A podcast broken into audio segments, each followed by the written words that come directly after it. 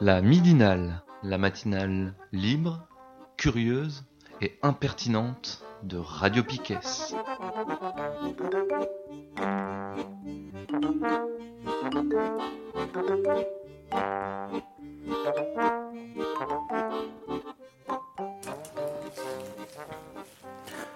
Bonjour tout le monde, vous êtes dans la Midinale du 3 juin 2019. Je suis Kat, je suis en compagnie de Mathéo. Salut. De Nico. Salut. Et de Tom. Coucou. Et ben on va tout de suite commencer. La semaine dernière, Steph, salut Steph d'ailleurs, oui, qui nous écoute, et, nous avait parlé d'un article assez dégueu du Télégramme. Et bon, on va continuer sur le sujet des féminicides. Ouais, du coup c'est un article du Télégramme qui parlait de violence conjugale et qui on faisait de l'humour. Moi, quand je suis rentrée chez moi lundi, après, je suis tombée sur des articles dans l'actualité qui parlaient de féminicide, enfin qui parlaient justement pas de féminicide, mais des faits divers de femmes qui se faisaient tuer par leur conjoint. Cette semaine, il y en a eu 4 des féminicides. Dimanche dernier, il y a une femme qui a été tuée à coups de hache en Mayenne. Lundi, une femme tuée par son ex-conjoint à Lille. Lundi encore, une femme de 65 ans tuée par son compagnon en Moselle. Et cette nuit, une femme tuée aussi par son compagnon dans une chambre d'hôtel. Du coup, ça fait, depuis janvier 2019, c'est 61 féminicides en France. La France, en 2018, c'était déjà le 2e pays d'Europe, derrière l'Allemagne, qui est avec le plus de féminicides. Et l'ONU juge la situation préoccupante. On arrive quand même... là, je pense qu'on se rapproche d'une femme tuée tous les 2 jours depuis le début de l'année. Et pourtant, bah, y a rien qui se passe. Gouvernement, rien du tout. Marlène Schiappa, rien du tout. Les médias continuent à pas vouloir en parler comme des féminicides.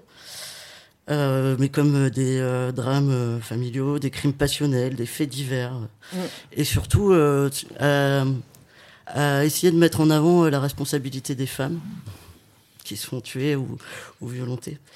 Du coup, il y a quand même une journaliste, Titiou Lecoq, qui a écrit pas mal d'articles, notamment dans Slate ces derniers mois là-dessus. Et bah on va écouter un petit extrait d'une interview qu'elle avait fait dans Le Média. Bon, j'ai cherché d'autres interviews, mais j'ai pas trouvé parce que le journaliste, il est un peu, enfin, ses questions sont un peu nulles quand même. Mais bon, on écoute et puis on en reparle après. Bonjour Titiou Lecoq. Bonjour. On a choisi de vous recevoir aujourd'hui sur le plateau du Média pour discuter d'un de vos passe-temps un peu particulier qui est donc la compilation des féminicides. Depuis plusieurs mois, vous êtes une des seules journalistes en France à faire ce travail. Vous êtes aussi par ailleurs blogueuse, journaliste indépendante, auteur de plusieurs ouvrages. Alors d'abord, merci d'avoir accepté de venir sur ce plateau. Pour commencer... Qu'est-ce qui a motivé un peu cette volonté particulière de redonner un nom, une contextualisation, un âge à toutes ces femmes qui tombent, comme on dit dans les médias, sous les coups de leur mari ? C'est parti de voir à chaque fois le chiffre qui revenait tous les 3 jours, une femme meurt sous les coups de son conjoint, ce qui est la formule consacrée qu'on voit dans les affiches de prévention. Et je me disais, c'est fou, en fait, j'ai l'impression que j'ai entendu ce chiffre toute ma vie, alors qu'il doit quand même bouger, ça doit pas être stable à ce point-là. Et du coup, j'ai voulu vérifier. En fait, on a les chiffres officiels des années précédentes, mais il n'y avait pas celles du moment même. Et je me suis remis en place, mais sans savoir ce que j'en ferais d'un point de vue journalistique, des alertes sur mes mails. Et donc, je recevais tout ce qui était surtout la presse quotidienne régionale sur, effectivement, tous les féminicides. Et au bout de plusieurs mois, comme ça, à les compiler, mais c'était juste pour moi, pour me rendre compte de ce que ça donnait, j'ai décidé d'en faire une liste parce que je me suis rendu compte de ce que c'était vraiment, quoi. Et que le chiffre tous les 3 jours, alors, était vrai, mais que ça m'avait induit sur plein d'idées fausses qui, je pense, sont très partagées. Et la plus forte, je pense, la plus grosse révélation, ça a été de me dire, elle ne meurt pas sous les coups. C'est pas des femmes battues où un coup va trop loin. C'est, de manière générale, le mari qui prend le couteau et qui plante son épouse. Est-ce qu'il y a, par exemple, un profil type de la femme assassinée par son conjoint ou pas du tout? Qu'est-ce qu'on apprend en compilant comme ça toutes ces informations? Moi, j'avais quand même un peu le préjugé que c'était peut-être des femmes au foyer plutôt, un peu isolées socialement, pas insérées. Et pas du tout. Elles peuvent être orthophonistes, viticultrices, enfin voilà, c'est des femmes qui travaillent, qui ont leur carrière. Donc tous les milieux sociaux, il n'y a pas de portrait type. Et plus frappant, c'est tous les âges. Et ça, ça a été une grosse révélation aussi. Sur cette question de la notion du féminicide, récemment dans l'actualité, il y a l'affaire Daval qui, comme on dit, a défrayé la chronique. Je lisais sur les réseaux sociaux, ça vous a beaucoup agacé la manière dont les médias ont traité ce sujet. Vous avez parlé d'un cas d'école. Est-ce que vous pouvez nous expliquer un petit peu pourquoi? Qu'est-ce qu'il y a eu de particulier, le traitement de cette affaire? C'est-à-dire que dès le départ, on est quand même sur un fait divers, la joggeuse. Emballement sur la joggeuse, les femmes ne doivent plus courir, faire du footing toutes seules, c'est trop dangereux, machin. En fait, la piste de la joggeuse était uniquement la version du mari. Personne ne l'avait vu faire du jogging ce jour-là. Donc ça a été la première erreur. Et après, même quand le mari avoue, j'ai trouvé que les médias reprenaient à leur compte ce qui étaient les formules de l'avocat de la défense, en fait. Donc l'accident, un garçon faible, Alexia Daval qui aurait eu une personnalité écrasante. Donc vraiment sur une affaire comme ça, l'autre truc qui m'a énervée, c'est que c'était l'occasion de parler des violences faites aux femmes et des féminicides. Qu'est-ce que ça aurait changé si tous les médias avaient accepté ce terme féminicide que vous portez dans votre couverture journalistique ? Le féminicide, ça a l'intérêt de sortir de la case fait divers. C'est pas Jonathan qui a tué Alexia, on décide de le traiter, même si en vrai Jonathan a tué Alexia, mais on décide de le traiter comme un fait de société. Ça, c'est pas à la justice de trancher un fait de société. C'est, en l'occurrence, je pense aux journalistes de se dire « cette affaire ressemble à beaucoup d'autres affaires, traitons-les de manière un peu globale pour montrer qu'il y a quelque chose qui ne va pas dans notre société ». Ça n'est pas normal que des femmes meurent parce qu'elles sont des femmes. Et c'est ça le fond de ces histoires-là, en fait. Toute femme qui est tuée par un homme n'est pas victime d'un féminicide, c'est un peu plus compliqué. Le féminicide, voilà, c'est qu'est-ce qui, dans les relations de genre, fait qu'un homme prend le pouvoir sur une femme au point de décider si elle peut vivre ou si elle doit mourir.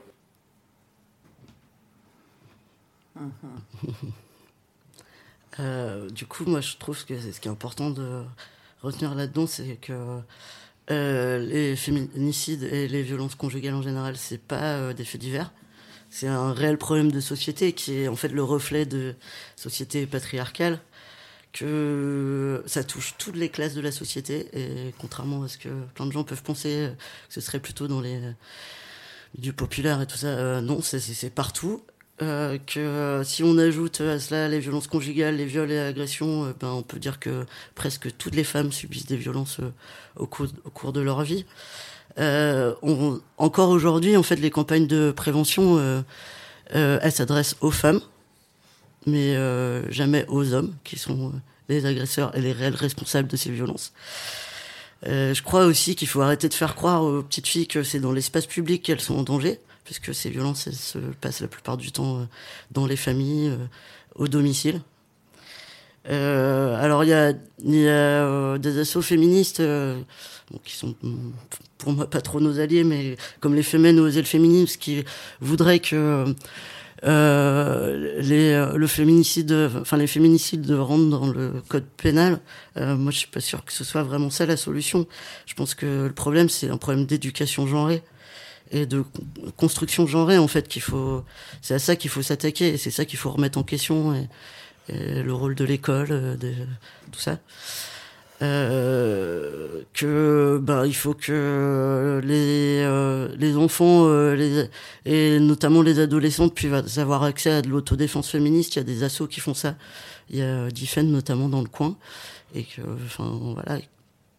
Faudrait que ça bouge, quoi. Parce que, ouais, moi je veux dire, au niveau de l'éducation, j'ai grandi avec l'idée que les hommes ont plus de désirs que les femmes, qu'ils peuvent moins se contrôler ou un truc comme ça. Donc une légitimation de de ce derrière, en fait. Et ça, c'est fou d'être... que ce soit tant... je sais même pas comment on me l'a transmis. Je saurais même pas comment dire ma mère s'est pas posée devant moi pour me dire ça. Enfin, mais c'est des trucs que j'ai intégrés et qui font que après il y a plein de situations que tu trouves normales en fait, enfin ou de fait alors que c'est une grosse connerie quoi. Ben ouais, ouais. Et puis de la grosse connerie aussi, c'est de nous faire croire que c'est dans la rue qu'on est en danger. Et du coup, on se retrouve avec que la peur de sortir dans la rue, alors qu'en fait, alors oui, évidemment, il y a des agressions qui se passent dans la rue, mais ce mythe du violeur, le monstre, tout ça, en fait, faut absolument le déconstruire parce que la plupart des violences, elles se passent à la maison, avec les frères, les parents, le conjoint. Ouais. Autre chose à dire ? Ben, en fait, ouais, moi je suis d'accord. Il faut déconstruire en fait les rapports de genre et les normes qui sont associées, quoi. Et on se rend compte que la virilité, la masculinité sont des constructions sociales, sont des constructions du coup d'une société patriarcale qui a érigé comme valeur suprême l'homme, avec l'homme au sens du le mâle, le masculin, et qui du coup va légitimer après toutes sortes de pratiques en niant, véritablement niant l'identité des femmes, en niant leur appartenance presque au genre humain, etc. Donc c'est tout ça qu'elle a déconstruire, et du coup c'est sûr que comme font les journalistes, présenter tous ces problèmes comme des faits divers, comme des crimes passionnels, comme des choses relevant de la sphère privée, ou voilà, bah c'est nier quand même la réalité sociale, quoi, et la réalité de ce que vivent la plupart des gens partout en France comme ailleurs, quoi. Voilà, donc moi en lien avec ça, j'ai voulu à la Midinale parler d'un livre que je suis en train de lire, donc je vais pas le présenter parce que voilà, j'ai pas fini. Mais juste, il pose des questions assez intéressantes pour déconstruire comment les hommes, en particulier, on est formaté, on est façonné depuis les premiers moments de notre vie, quoi, dès l'enfance, par cette culture de la virilité, par cette culture de la masculinité, par cette culture dominante, en fait, qui va après légitimer toutes sortes de violences vis-à-vis de l'autre sexe. Donc voilà. Donc ce livre, c'est un livre qui s'appelle Refuser d'être un homme de John Stoltenberg. Donc le titre complet, c'est Refuser d'être un homme pour en finir avec les virilités. C'est un livre qui est sorti en 88 aux États-Unis et qui a mis presque 25 ans à être traduit en France, puisque la traduction date de 2013. Je suis en train de le lire et en fait, en gros, son objectif, c'est de complètement déconstruire cette idée qu'il y aurait naturellement une sexualité masculine et il y aurait en contrepartie une sexualité féminine qui est complètement niée en fait, puisque ce qui est mis en avant, c'est la domination presque naturelle qu'auraient les hommes et leur sexualité sur les femmes. Donc en fait, lui, il va complètement déconstruire ces rapports de genre, qui sont des rapports de pouvoir derrière, qui sont des rapports politiques. Du coup, il va s'attaquer vraiment il va essayer de s'attaquer à qu'est-ce qui fonde dans notre ordre social cette espèce d'opposition radicale là, qui est complètement construite, hein, qui est culturelle. Il n'y a pas une nature du masculin qui serait comme ça, qui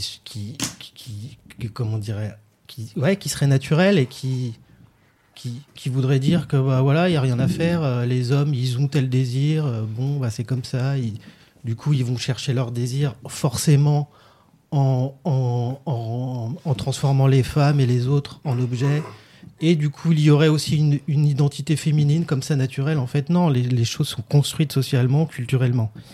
Du coup voilà, son objectif, c'est de déconstruire ça et d'essayer après, dans un deuxième temps, de réfléchir à un projet radical du qu'est-ce que vous serez une véritable égalité sexuelle. Je vais pas présenter tout le livre, donc je ne vais pas me lancer dans une explication de tout ça, c'est beaucoup très complexe.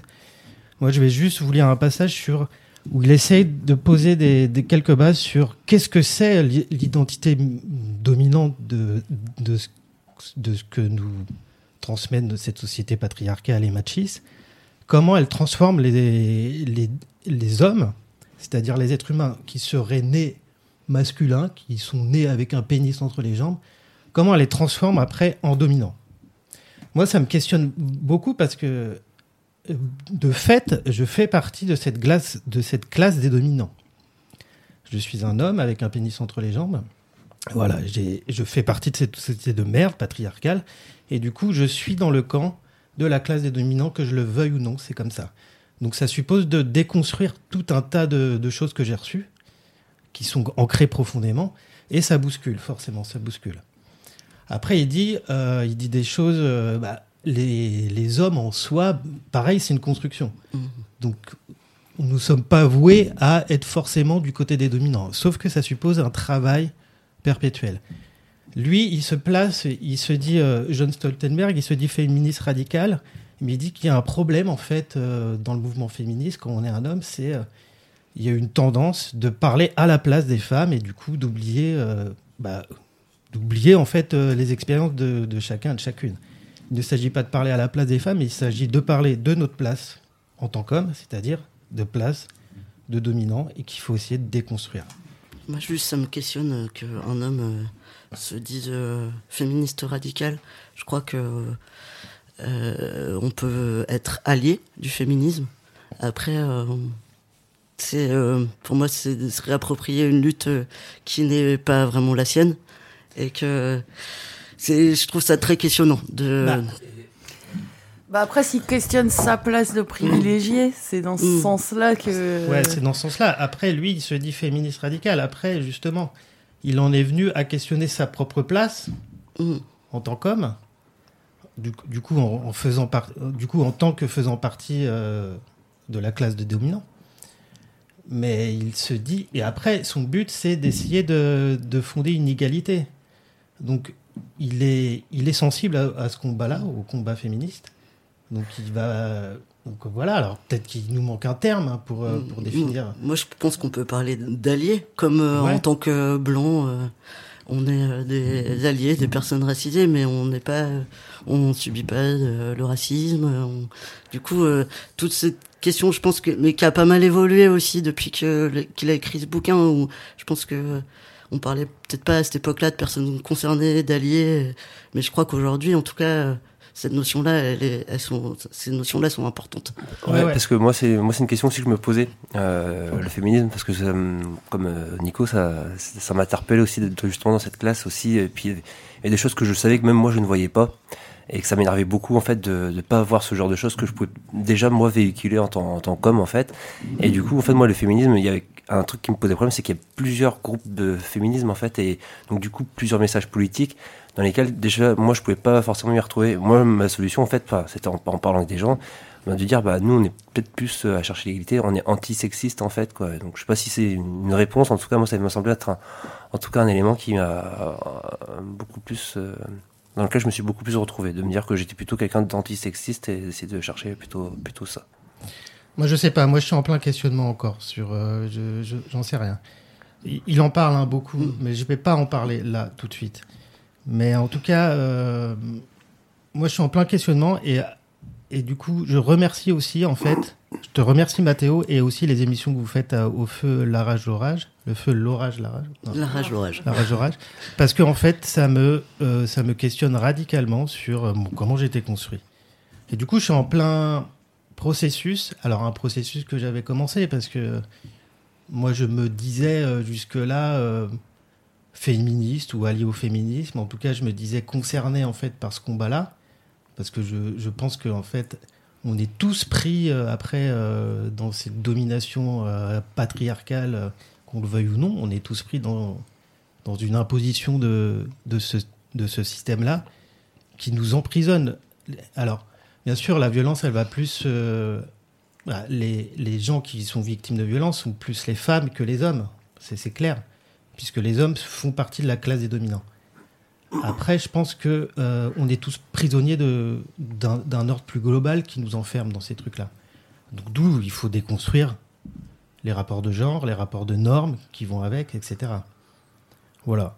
Donc je sais pas, après sur le terme féministe, j'en sais rien. Je vois pas pourquoi je me dirais pas féministe, puisque après c'est des questions, c'est des définitions politiques pour moi, donc qui ne sont pas figées. Donc déconstruire les genres et déconstruire les normes qui vont avec, ça veut dire qu'en fait on déconstruit ce qui pourrait apparaître comme naturel, même au niveau du sexe, quoi. Au niveau de la sexualité, au niveau du sexe comme genre, au niveau aussi de la pratique sexuelle, bah, en fait, on est dans un processus de déconstruction pour tendre vers plus d'égalité. Est-ce que je suis clair dans... Ouais. Donc juste sur... Je vous lis un passage où là, il essaie de comprendre comment, en fait, est inculqué ces valeurs de la virilité, qu'est-ce que ce serait un vrai homme, etc. Et du coup, on va se rendre compte que ça légitime après les violences exercées sur l'autre sexe, sur les femmes, et avec pour conséquence aussi de nier vraiment ce que vivent les femmes intimement, dans leur pratique. On en fait des objets, du coup, leur sexualité, en fait, elle n'existe pas. Elle est juste là pour le plaisir des hommes, pour faire simple. Ouais, et on peut rajouter aussi que... en plus des femmes, il y a d'autres personnes qui subissent ces violences. C'est toutes les personnes qui sont nées, qui ont été assignées hommes et qui rentrent pas dans tout ce qui est considéré comme la masculinité, la virilité normale entre guillemets. Du coup, les PD, les femmes trans, Exactement. Ouais. Donc voilà, je vous lis ce passage qui est extrait d'un texte qui s'appelle « Comment le sexe vient aux hommes », qui date un peu, hein, parce que ce texte, la première fois qu'il l'a lu en public, c'est en 87. Donc ça date, mais il pose des questions qui sont encore d'actualité. On peut dire malheureusement, mais voilà. Alors, je lis l'extrait. « Ce que je dis, c'est que la sexualité ne possède pas un genre, mais en crée un. » Elle crée, pour les personnes qui s'y adaptent, selon des façons étroites et spécifiées, la confirmation pour l'individu d'appartenir à l'idée d'un sexe ou d'un autre. Donc déjà, en fait, appartenir à un sexe ou à un autre, c'est une construction. C'est une construction imposée par un ordre. Voilà. Ce qu'on qualifie de sexualité masculine est une connexion inculquée entre des sensations physiques particulières et l'idée d'une identité sexuelle masculine. Réaliser cette identité sexuelle masculine exige qu'un individu s'identifie à la classe des hommes, à savoir qu'il accepte comme sienne propre les valeurs et les intérêts de cette classe. Une identité sexuelle masculine pleinement réalisée exige également la non-identification à tout ce qui est perçu comme non masculin ou féminin. Donc, du coup, on exclut directement le féminin, ce qui ne relèverait pas du masculin. On les exclut, puis après, du coup, ça y est, c'est déjà un premier pas pour en faire un objet et nier leur être, quoi. Un homme ne doit pas s'identifier aux femmes, il ne doit pas s'associer aux femmes au niveau des sentiments, des intérêts ou des actes. Son identité comme membre de la classe de sexe homme dépend absolument de son niveau de répudiation des valeurs et des intérêts liés à la classe de sexe femme. Je crois que quelque part dans notre fort intérieur, chacun et chacune de nous a toujours su quelque chose de la relativité du genre. Que c'est une construction. C'est pas naturel. Nous savons au fond que nos corps abritent des ressemblances profondes, que nous sommes toutes et tous innervés de façon à vivre en profonde harmonie une résonance érotique avec le corps d'une personne à nos côtés. Peu importe, du coup, notre genre, notre sexe, notre genre. Au plan physiologique, nous sommes beaucoup plus semblables que différents. Les structures tissulaires qui sont devenues labiales et clitoridiennes ou scrotales et péniennes n'ont pas oublié leurs origines communes. Leurs sensations viennent de la même source.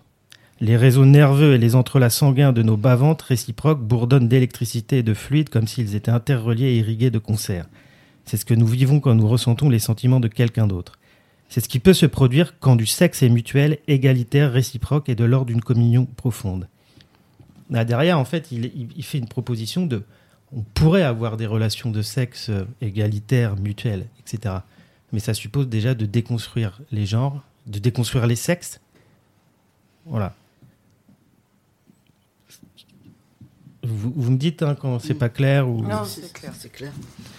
Mais alors pourquoi est-ce que certains d'entre nous qui avons un pénis trouvons sexy de contraindre quelqu'un à baiser contre son gré ? Ça peut peut-être nous donner des clés. Comment en fait, comment les hommes dominants qui du coup vont aller jusqu'au viol et jusqu'à la tuer des gens construits comme étant d'un autre sexe, comment en fait ils sont construits déjà socialement pour ne pas interroger ces actes de violence, quoi. Certains d'entre nous bandons même plus dur dans la mesure où la personne résiste. Certains d'entre nous qui avons un pénis allons jusqu'à croire que certaines d'entre nous qui n'en ont pas souhaitent être violées. Et pourquoi est-ce que certains d'entre nous qui avons un pénis trouvons sexy de traiter d'autres personnes comme des objets, comme des choses à acheter et à vendre, des corps impersonnels à posséder et consommer pour notre plaisir sexuel ? Pourquoi est-ce que certains d'entre nous qui avons un pénis sommes excités par le sexe, aux accents de viol et par le sexe que colporte la pornographie ? Pourquoi est-ce que tant d'entre nous qui avons un pénis voulons du sexe aussi antisexuel ? Il y a une raison, bien sûr. Nous devons donner au mensonge, donc le mensonge qui a deux sexes différents et dont un qui est dominant sur l'autre, nous devons donner au mensonge une apparence de réalité. Et comme c'est un très gros mensonge, il faut que chacun contribue à le maintenir, sinon le mensonge apparaîtra pour ce qu'il est. Imaginez l'énormité des efforts que nous devons tous faire pour maintenir en vie le mensonge en chacun de nous. Quel terrifiant défi à relever pour faire de ce mensonge une réalité sociale. C'est la mission d'une vie entière pour chacun d'entre nous né avec un pénis. Avoir une sexualité qui donne au sexe masculin l'impression d'être réel et qui nous donne l'impression d'en faire réellement partie. Nous grandissons tous en sachant exactement de quel genre de sexualité il s'agit. C'est le genre de sexe que l'on peut avoir quand on force la main à quelqu'un, quand on tyrannise cette personne. C'est donc le genre de sexe qui rend notre volonté plus importante que la sienne. Ce genre de sexe facilite beaucoup le mensonge. Ce genre de sexe nous donne l'impression d'être quelqu'un d'important et il transforme l'autre en personne sans importance. Ce genre de sexe nous fait nous sentir réels, pas artificiels. C'est un genre de sexe qu'ont les hommes pour se donner le sentiment d'être un vrai homme. Voilà, je m'arrête là. Tout ça pour dire qu'il y a du boulot. Alors, comme on l'a dit, c'est un problème d'éducation. Donc, du coup, un gros problème de politique, en fait, derrière. De déconstruction personnelle, individuelle, que chacun doit faire. Voilà. Moi, j'en suis là aussi, à me déconstruire. Et du coup, ce titre, « Refuser d'être un homme », il est radical. Refuser d'être un homme, quoi. Tout en restant humain. Alors, voilà, c'est du boulot. Moi, je pense qu'un truc important, c'est que...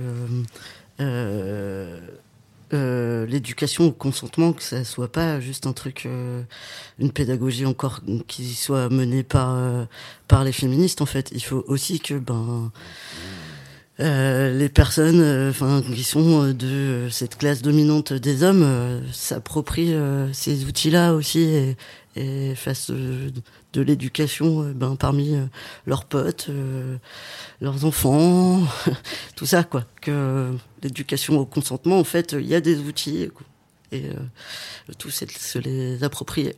Ouais, ça va faire autant pour les femmes que pour les hommes, quoi. C'est vrai que parce que c'est assez fou ça sur le désir quand même, ce que ça engendre. Enfin, moi, je sais que j'ai intégré aussi toute une série de choses que je suis obligée de chercher à déconstruire et que c'est pas facile et que, en tout cas, moi, je trouve difficile d'assumer mon désir, comme si c'était pas normal d'en avoir. Et ça aussi, c'est du boulot, tu vois. En fait, il y a du boulot pour tout le monde, oui. Quoi. Ouais. Et de ce truc d'apprendre à dire non aussi. Et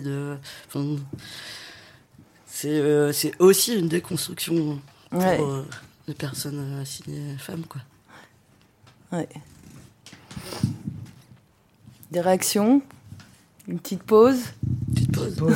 Après, moi, je dis juste qu'on en reparlera. Et encore une fois, ce que vous avez apporté avec votre émission et ce que tu peux dire souvent à la Midinale, moi, je trouve ça essentiel, quoi, comme, déjà comme propos qu'on n'entend pas ailleurs.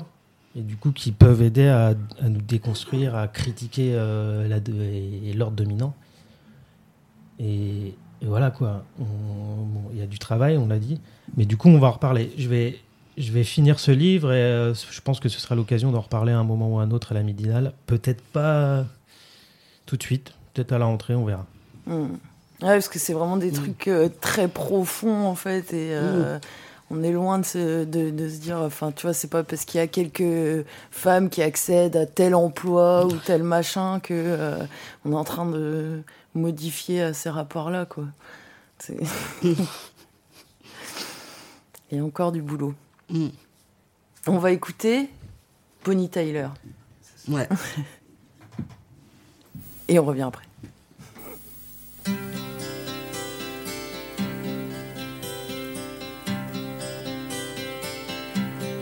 It's a heartache, nothing but a heartache. Hits you when it's too late, hits you when you're down.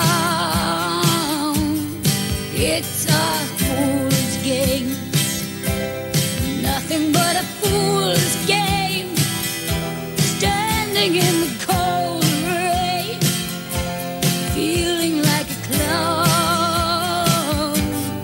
It's a heartache, nothing but a heartache. Love until your arms break, then he'll let you down.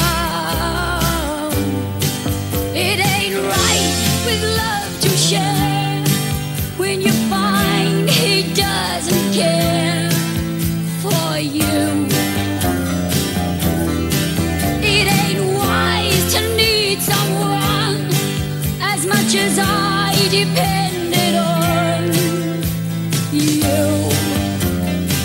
Oh, it's a heartache, nothing but a heartache. Hits you when it's too late, hits you when you're down. It's a fool's game, nothing but a fool's game. Standing in the cold rain, feeling like a clown.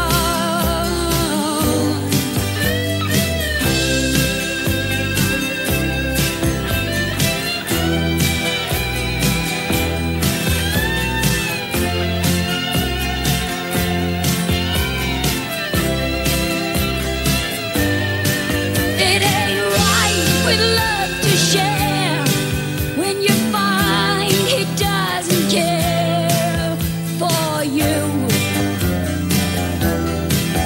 ain't wise to need someone as much as I depended on you.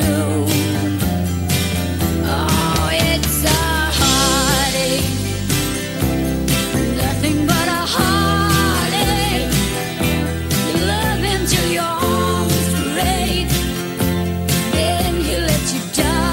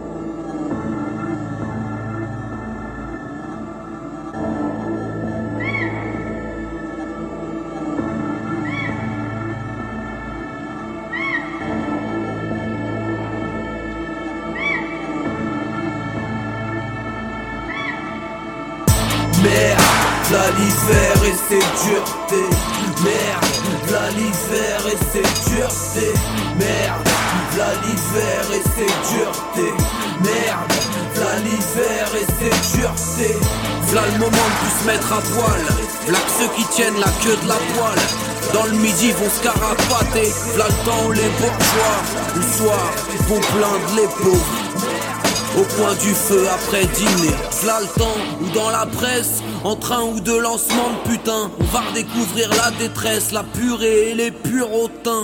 Les journaux, même ceux qu'on de la guigne, vont être pleins d'appels larmoyants, pleins de sanglots à trois sous la ligne. Ce qui va s'en évader des larmes, en couler de la pitié. Plaindre les pauvres, c'est comme vendre ses charmes, c'est un vrai commerce, un métier. On n'est pas muf en France, on ne s'occupe que des malheureux. Et boum, la bienfaisance bat le tambour sur les ventres creux. L'hiver, les murs sont pleins d'affiches pour fêter de charité, car pour nous sourire le monde riche faut qu'il gambille à notre santé.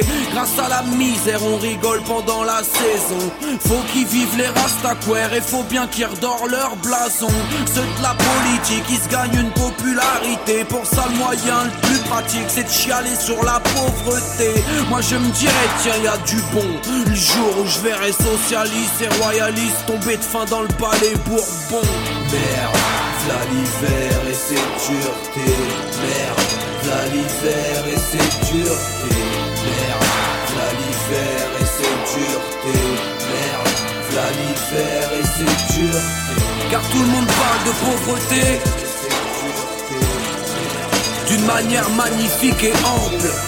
Vrai de vrai y'a de quoi en rôter, mais personne veut prêcher d'exemple. Ainsi regardez les employés, c'est de l'assistance évidemment, qui n'assistent qu'aux enterrements des pauvres qui paient pas leur loyer. Puis contemplons les artistes, peintres, poètes ou écrivains, car ceux qui font des sujets tristes nagent dans la gloire et les bons vins. Pour eux les pauvres c'est une bad chose, un filon, une mine, un boulot. Ça se met en drame, en vers, en prose et ça fait faire de chouettes tableaux. Oui j'ai remarqué mais j'ai peut-être tort, ceux qui se font nos interprètes en géniant sur notre triste sort, se retirent tous après fortune faite. Ainsi que néant littérature, nous avons notre Victor Hugo qui a tiré des mendigos de quoi caser sa progéniture. En peinture y a un troupeau qui gagne la forte somme à nous peindre plus top que nous sommes. Les poux aussi vivent de notre peau. L'enfant des pauvres c'est nécessaire, tout un chacun s'exerce. S'il n'y avait plus de misère, ça pourrait bien ruiner le commerce. Mais je vais vous dire mon sentiment, c'est trop d'hypocrisie. Plaindre les pauvres assurément, ça rapporte plus que la poésie.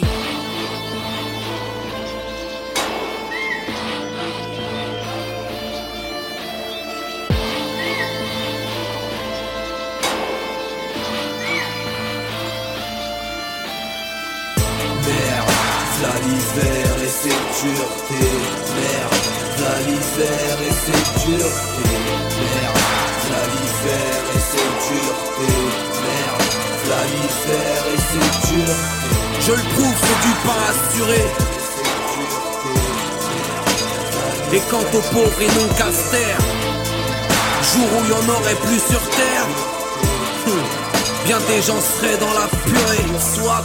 Mais moi je vais sortir de mon antre avec le cœur et l'estomac, plein de soupirs et de fumée de tabac. Pas de quoi faire la danse du ventre, j'en ai soupé de ne pas briefer, d'être de ceux à ses pantoufles pour infuser dans la mistouffe. Quand y a des moyens de surpiffer, y a trop longtemps que je me balade, la nuit le jour, sans toi, sans rien. L'excès même de marmelade a fait strotter mon ange gardien, et donc tout seul je lève mon drapeau. Va falloir tâcher d'être sincère en disant le vrai coup de la misère, au moins j'aurais payé de ma peau, souffrant pire que les malheureux, parce que plus sensible et nerveux, je peux pas me faire à supporter mes douleurs et ma pauvreté. Oh ce ne sera pas comme les vidés qui bien nourris parlent de nos loques. Faut que j'écrive mes soliloques, moi aussi j'en ai des idées. Je veux plus être désécrasé de la société contemporaine. Je vais dire les mots, les pleurs, les haines, ceux qui s'appellent civilisés. Et qu'on me tue ou que j'aille en prison, je m'en fous. Je ne connais plus de contraintes, je suis l'homme moderne qui pousse sa plainte. Et vous savez bien que j'ai raison.